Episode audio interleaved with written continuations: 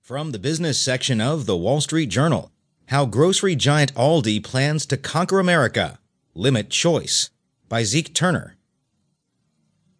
Mulheim an der Ruhr, Germany. Dim lighting bounces off brownish tiled floors. The shelves are sparsely filled with cardboard boxes. Checkout lines stretch to oblivion.